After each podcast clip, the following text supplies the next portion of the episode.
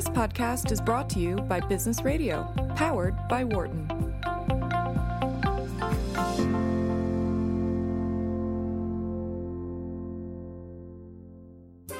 This is the Work and Life podcast, which explores how to create harmony among the different parts of life work, home, community, and the private self your mind, body, and spirit.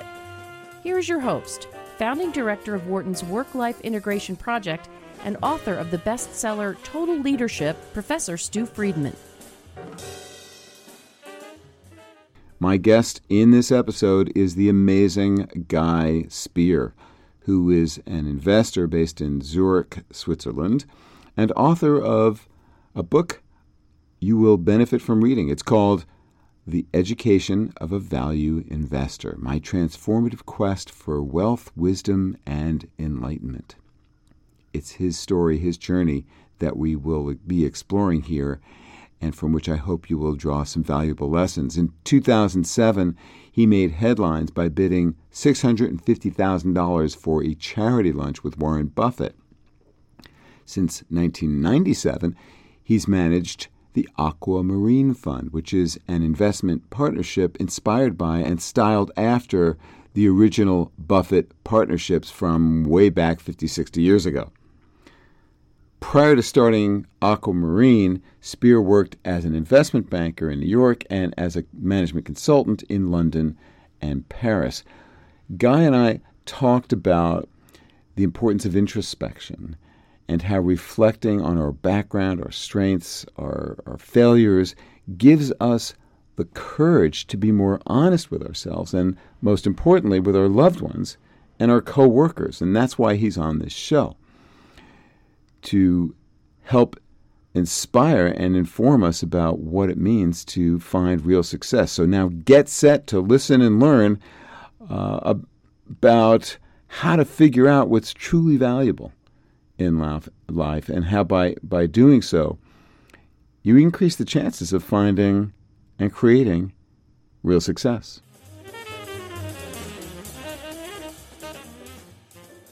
Guy, welcome to our show.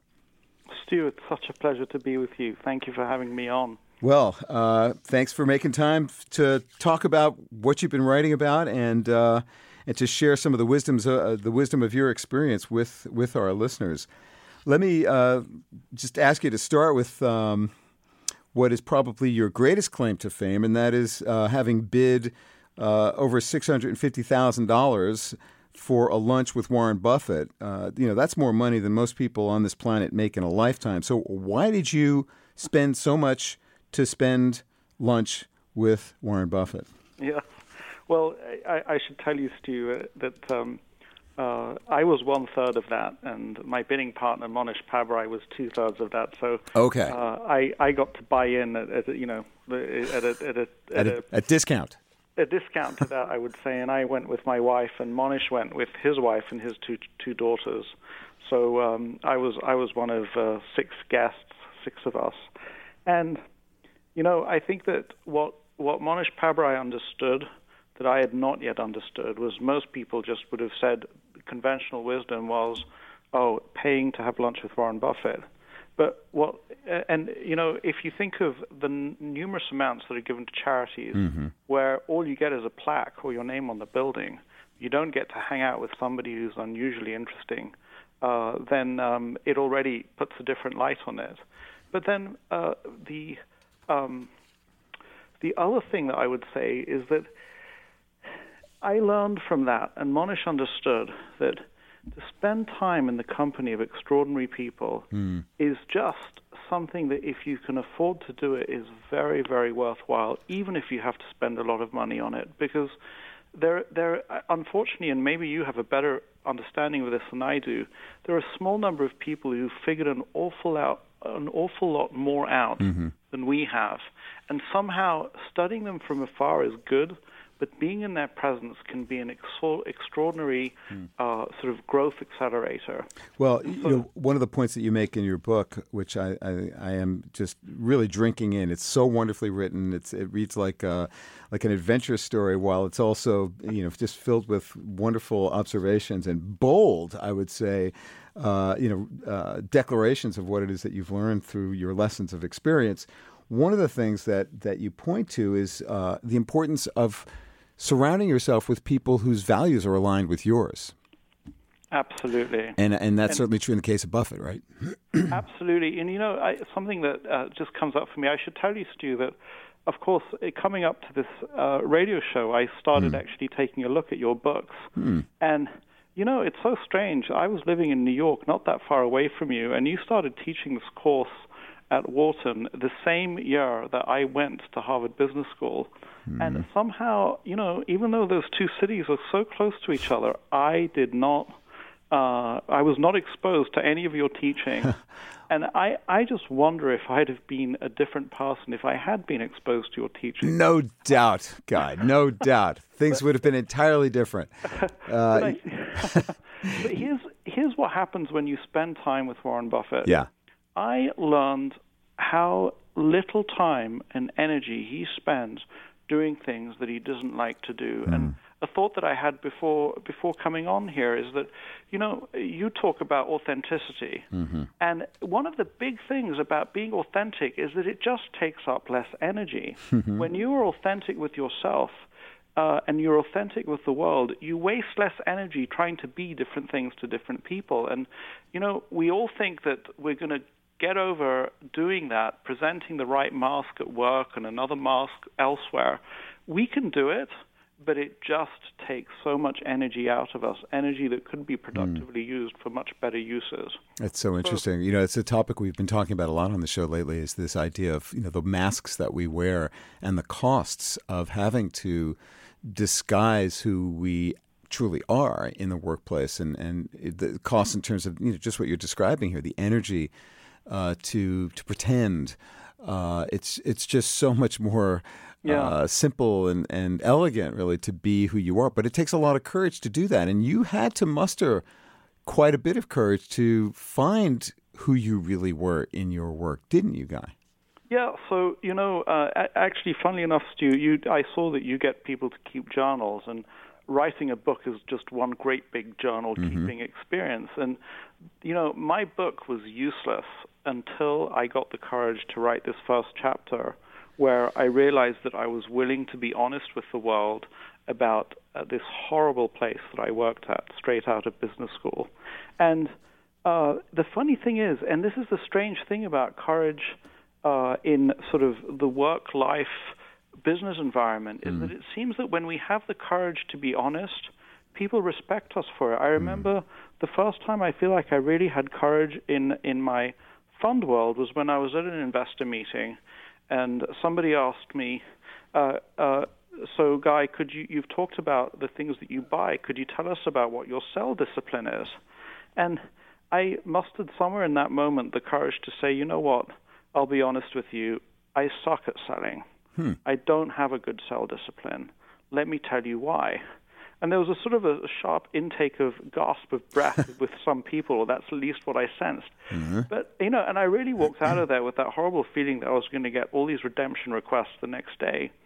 Instead, people wanted to sell your, your fund and, rather than stay with you.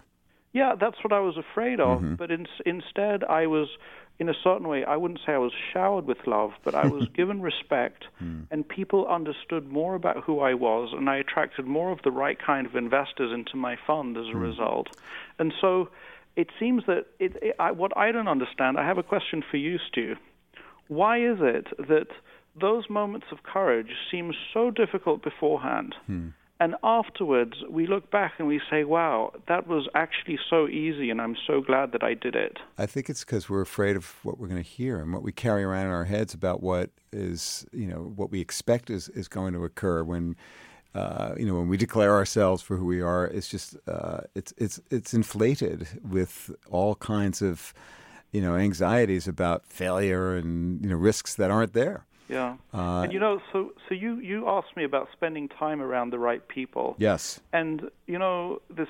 Uh, so uh, th- I had this lunch with uh, first meal with this friend Mohnish Pabrai, who was my bidding partner on the uh, lunch with Warren Buffett, mm-hmm. and he mm-hmm. mentioned various books to me. One of the books that he'd mentioned was the autobiography of Mahatma Gandhi. Hmm. So after this meal, I go and buy the book, but I, it was sat on my shelves for years before I read it, two or three years. First, I don't know, 100 pages of the book, I discover that Mahatma Gandhi, in his autobiography to the planet, talks about uh, his experiences with prostitutes. Yes. And it was it, my jaw dropped. It was utterly shocking to me that he would do that, and that was an incredible example mm. of authenticity to the power of authenticity. So is and, that? I'm sorry. Go ahead. Yeah. Finish your thought. No, go ahead, Stew. Well, I was going to say, is that what gave you the courage to, to declare as much as you did about your early days post uh, post MBA at, at DH Blair? I think that that was part of it. It was this determination to be um, to be honest with the world, mm. and that that I had to do it at this point in my life because if I didn't do it now, I might never do it. Mm. But it wasn't just Mahatma Gandhi. I mean, Warren Buffett is, is extremely honest with the world. You know, Charlie Munger has a great line, the vice chairman of Berkshire Hathaway and the person who Warren Buffett thinks of his partner. He says, mm-hmm. "It's better not to lie, then you don't have to remember what you said to whom." of course, you know. yeah, no, that's a, that's a core principle of, of the great leaders I've known and admired, and it's it's wonderful to see how you have demonstrated it. I, I want to step back here and, and give listeners uh, a chance to hear, you know, what's the essence of, of what you're what you've said in your book, the the education of a value inve- of of the of a value investor. The uh, what is what's the essence of your idea in the book? Yeah, I mean, you know, I, I think that uh, I think actually you you could you could bring it down to just that idea of if if we don't become authentic with ourselves, mm-hmm. then if I, it was only when I became authentic with myself that my career really got started mm. and my life really got started. And it was only when I became authentic with my shortcomings as an investor and my shortcomings around money that I could really start to go about conquering my uh, my my drawbacks, and and that made me ultimately far stronger. So I think you know, it's interesting that you, you sort of tripped on the word the education or the education of the or a. It's certainly a value investor. In, mm-hmm. in other words, it's me that I'm talking right. about, not anybody else. But but the ultimate message is that I, I suppose is that to really find ourselves in finance or in with our own finances and with investing, the ultimate answers all lie within ourselves. They don't lie outside. And when we're experiencing difficulties in the world, in our careers, or in, in, in my experiences written in the book, in my investment portfolio, the real place to look is in my own background, my own foibles, my own weaknesses, and all the answers lie there, actually. And how did you come to understand that? I mean, this is this is ancient wisdom, writ in modern, you know, modern language in modern times. For you personally, though, in your your journey of self discovery. What led you to this uh, recognition and, and, that I mean, you? I think one thing's really important is that it was the the realization that you know economics, uh, finance, the capital asset pricing model, uh, the the answers do not lie there, and so the first thing was to know where not to look. Uh, and then I when I, not I, to what? Sorry, where not to look. Where not to answers. look, mm-hmm, mm-hmm. and to know that hmm. the answers weren't there. I think then, you know, I, I um, first of all, I think I was living in New York City, and while New York City is a vortex for all sorts of reasons, it's also a great place for people who are on a journey of discovery. I mean, uh, there's every different type of psychotherapist under the sun, and I must have tried them all.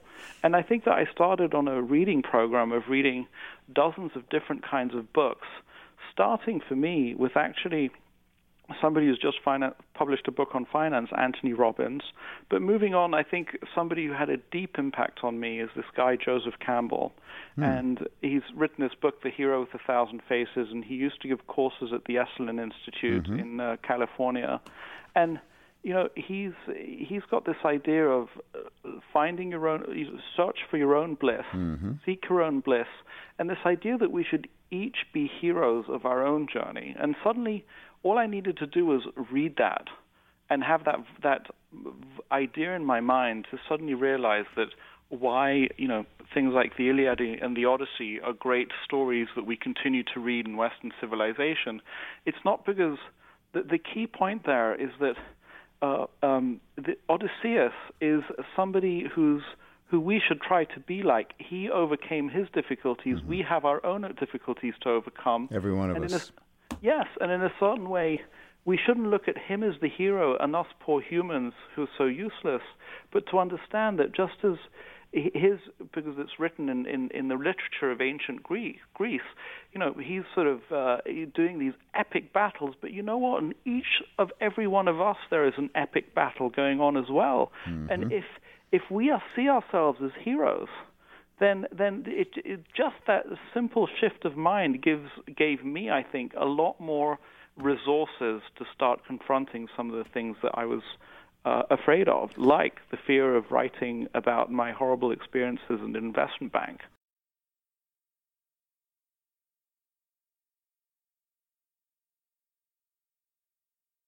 Guy, you're you're speaking to us from. Are you in Zurich now, which is your I'm home? In, I'm in Zurich, Switzerland, which is which is where I moved when I realized that I needed to get away from the bad influences of New York City. and, and and your children managed the uh, transition to a new country. Uh, with yeah, I mean they were they were young enough, I think, mm-hmm. uh, and they, where they're in a bilingual school where they speak both. Uh, um, you know, the the ones who come into the school speaking English learn German, and the ones who come into the school learning speaking German learn English. So, and you know, Stew, what I would tell you is, I didn't know how it would work out, but I had this deep feeling inside myself that this was the right thing to do. Uh, my wife, uh, we came over here the summer before we moved, and we checked it out. My wife was up for it, mm-hmm. and then and I'm sure you've experienced this in your own life and in the lives of some of the people that you've studied. You know, it was it looked like a sort of a crazy move at the time, mm-hmm. but when we moved, things just fell into place mm-hmm. in a way that was slightly canny for me. Mm-hmm. And I think that when when we step off the railway tracks and get on our own more authentic path, Mm-hmm. things have a wonderfully strange way of working out. So, in a way that we just don't know. You can't predict it. Absolutely. But but you know, yeah, but you see in retrospect, and that is certainly one of the themes that I have uh, observed in my own my own life, but also in the people that I've studied and tried to help uh, find their own path, and it, it's it's remarkably akin to to your story, to which I want to return, especially in terms of what lessons you, you want to try to impart to others who might be struggling. And I know that there are people listening right now who are thinking, gee, how did he do that? How did he jump off the treadmill of you know the world, uh, you know the very attractive and perhaps seductive world of uh, you know the finance as as as most people know it, uh, to to find his own path that was closer to his own values. What was it? I mean, how did how in a nutshell were you able to yeah. make that transformation? I mean, so so I think that you know. Uh, I put myself in the shoes that I was in as this investment banker at this uh, bucket shop and seeing Warren Buffett shining light on the hill. And I had no clue about how to get from where, where I was to something closer to what he was. And I also think of the people who climbed Everest for the first time. And I think on some level, you know, it, it, it, you don't have to ask yourself, you know, Sir Edmund Hillary, before he climbed Everest, did not sit around saying, why on earth am I not on top of Everest? He said, well, if I want to climb Everest, what kind of equipment do I need? Mm-hmm. And what kind of training do I need? And then he asked himself, as he was going up, am I closer to the summit or am I further away from the summit? And I think that those that simple thinking is what I started applying in my life. Uh, so I started saying to myself, first of all, um, what would Warren Buffett do in my shoes? So literally, if Warren Buffett was sitting at my desk at this firm, what would he do? And you know, and, and so I pulled, I sort of summoned the powers, if you like, or the or the or the presence of these people who were heroes to me, and I started mm. making modifications. So I don't think that somebody who's sitting in a job earning money that their family may need. Mm-hmm. I'm, I don't think that it's it's in any way practical to tell that person, oh, you just need to make all these radical changes and everything will work out fine. I think that we need to take incremental steps, yep. uh, and we need to just keep never lose the dream, keep introducing things into our lives that might get us closer. And I think that you know it's a lifelong process. Mm-hmm. And what I experienced was that if I kept, I kept doing that, I kept doing that, I had, and I made some terrible missteps along the way. I mean, the truth is, if Warren Buffett had been in my shoes, he would have walked straight out of there, and I didn't do that. But still, it, the process doesn't have to be perfect. But if just that gradual moving towards things, when the time is right, and I don't, you know, I don't think I'm a religious person, but there's a certain religious quality to this. When the time is right, the universe opens up to us hmm. but it only opens up to us as we've been spending all our time preparing, and we've been working really hard at it, and we've been we've been nibbling away at it. So I do not think that somebody who's in a job that they hate, mm-hmm. maybe in an organization that they don't like, whose mm-hmm. values don't match theirs, mm-hmm. but they're bringing home the bacon. I don't think it's fair for you or I to tell them, you know what, it's so simple. It's not simple. It's a struggle. It's hard. That's why we should consider our, ourselves as heroes. Odysseus didn't make it home in a day. He had so many battles that he needed to fight, so many fears that he had to overcome. And, and what and, about you? So let's let's get back to, to your story. And and you know, you you refer to missteps. Can you give us an example of one that you made that you know from I, I which, mean, in retrospect, was you know you learned something useful? I, I think that the the most silly thing about me at that investment bank is that you know, like the, the scene in the Titanic movie when our hero uh, is being chased by uh, by by the rich guy with the gun. Haven't seen and it. Suddenly, and suddenly he realizes that the ship's sinking, and he's half he's trying to chase uh, the guy who's gone off with his his fiance, and okay. he's knee deep in water, and he suddenly notices, oh my God, I'm focusing on the wrong thing. I should be focused on saving myself. Mm-hmm. There I was at this investment bank deeply embedded in the machinations of trying to win credit for the deals that I felt I was bringing in and trying to in participating in the politics and incapable of standing back and seeing the bigger picture which was that I was never going to win in that environment, and that winning in that environment would have compromised my soul to a horrible degree. Hmm. I mean, I that was just a waste, such a waste of time. And you know, it's not like when I left there, I I, I, I knew Warren, I knew of Warren Buffett. I'd attended the meetings. I made I, the one big misstep that I would share with you was, you know, so there I am. I've now managed to start my fund, mm-hmm. and um, I develop. I'm sure you've dealt with this a lot, Stew. Deep, deep envy because there I am running a perfectly respectable fund with about $50 million in it at the time, which was more than anybody needs to run a fund and to live a successful, happy life. However, I, however, I was surrounded by people like a classmate of mine from the year above me at business school, Bill Ackman, and another classmate of mine who's a very, very successful hedge fund manager in London called Chris Hohn. They were managing – hundred times the amount of money that I was managing, not five hundred million. Making you feel puny, perhaps. I felt I felt like, as I write in the book, I felt like my very manhood was in question. and uh, Stu, I would have never admitted it to you at the time or anybody else, but what I was experiencing was the green monster. I was envious to a degree that I I was so it affected. You were you were able to come past that though somehow, and it was is you know as as a twenty seven year old or whatever you were at the time, uh, you know, were you capable of the kind of insight that you've now gleaned over time to to see that the person who matters most really is the one that you look at in the mirror, not those who have uh, ten times or hundred times what you have in the bank. I mean, I, Stew, I don't think that there are, in my case, there were no big breakthroughs. I think constantly exposing myself to opportunities to introspect. And, you know, I think that I did a lot of it was mm-hmm. psychotherapy, but then these sort of uh, forums, these these YPO and entrepreneurs organization forums. I mean, I just think they're all about uh, what, introspection and, and discovery of what's really mat- what really matters, aren't they? Yeah, and and so I think that uh, you know my my view on that is that mm-hmm. you know humanity is infinite, and therefore there are an infinite number of ways to introspect.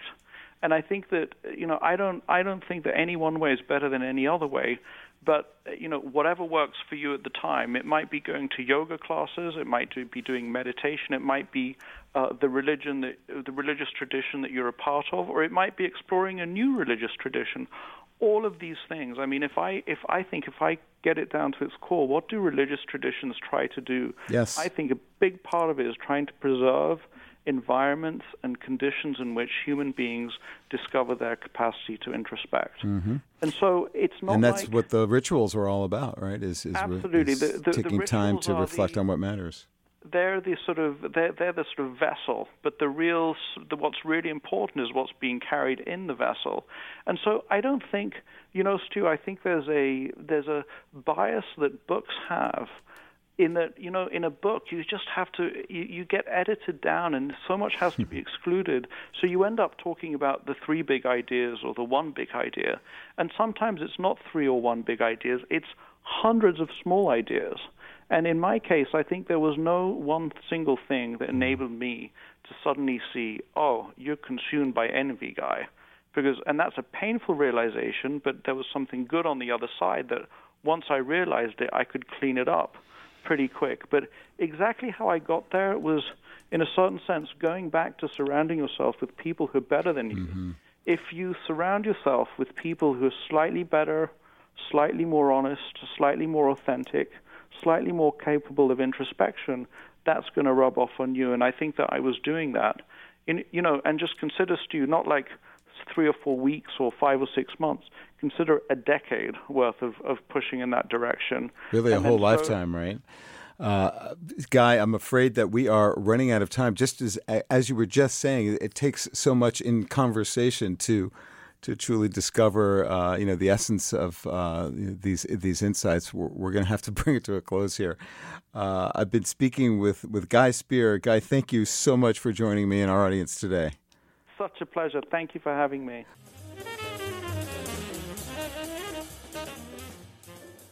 I hope you enjoyed my conversation with Guy Spier and that it stimulated some new ideas for action for you.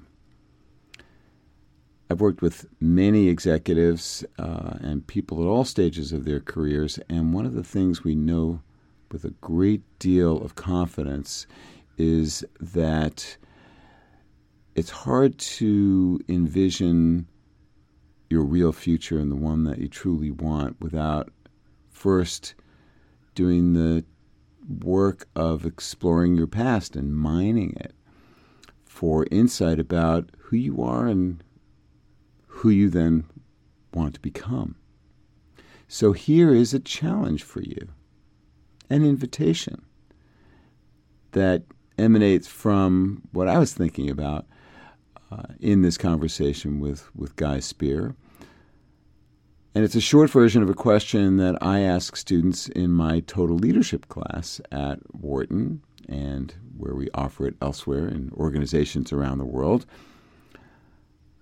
And here it is What is the most significant event that has occurred in your life so far, no matter what your age, an event that has shaped your values, that determined what you hold most dear. How did that event or that episode in your life affect what matters most to you? And are you living in accord with those values today? I'd love to hear from you as you explore this question uh, and want to write about it, share it with me or with your friends and loved ones, trusted advisors, and get some reactions to what that story might mean for your present and your future, you can contact me. Just email me, friedman at wharton.upenn.edu, or tweet at me uh, at Stew Friedman. And for more about Guy Spier's insights about wealth and enlightenment uh, and continual growth as a leader, you can follow him on Twitter as I do. He is at GS P I E R. Thanks for listening to this episode of Work and Life. This conversation was originally recorded on my weekly radio show on Sirius XM 111, Business Radio powered by Wharton. Tune in for live broadcasts of Work and Life on Tuesdays at 7 p.m. Eastern. For more about today's guest and about previous guests, check out our blog at workandlifepodcast.com. Join the conversation by commenting there or tweeting at Stew Friedman. And for more ideas and tools for creating harmony among the different parts of life, check out our website, totalleadership.org, and my book, Total Leadership Be a Better Leader, Have a Richer Life. If you like this podcast, please subscribe and share it with your friends, family, and coworkers. Until next time, I'm your host, Stew Friedman, and I thank you for joining me. For more insight from Business Radio, please visit businessradio.wharton.upenn.edu.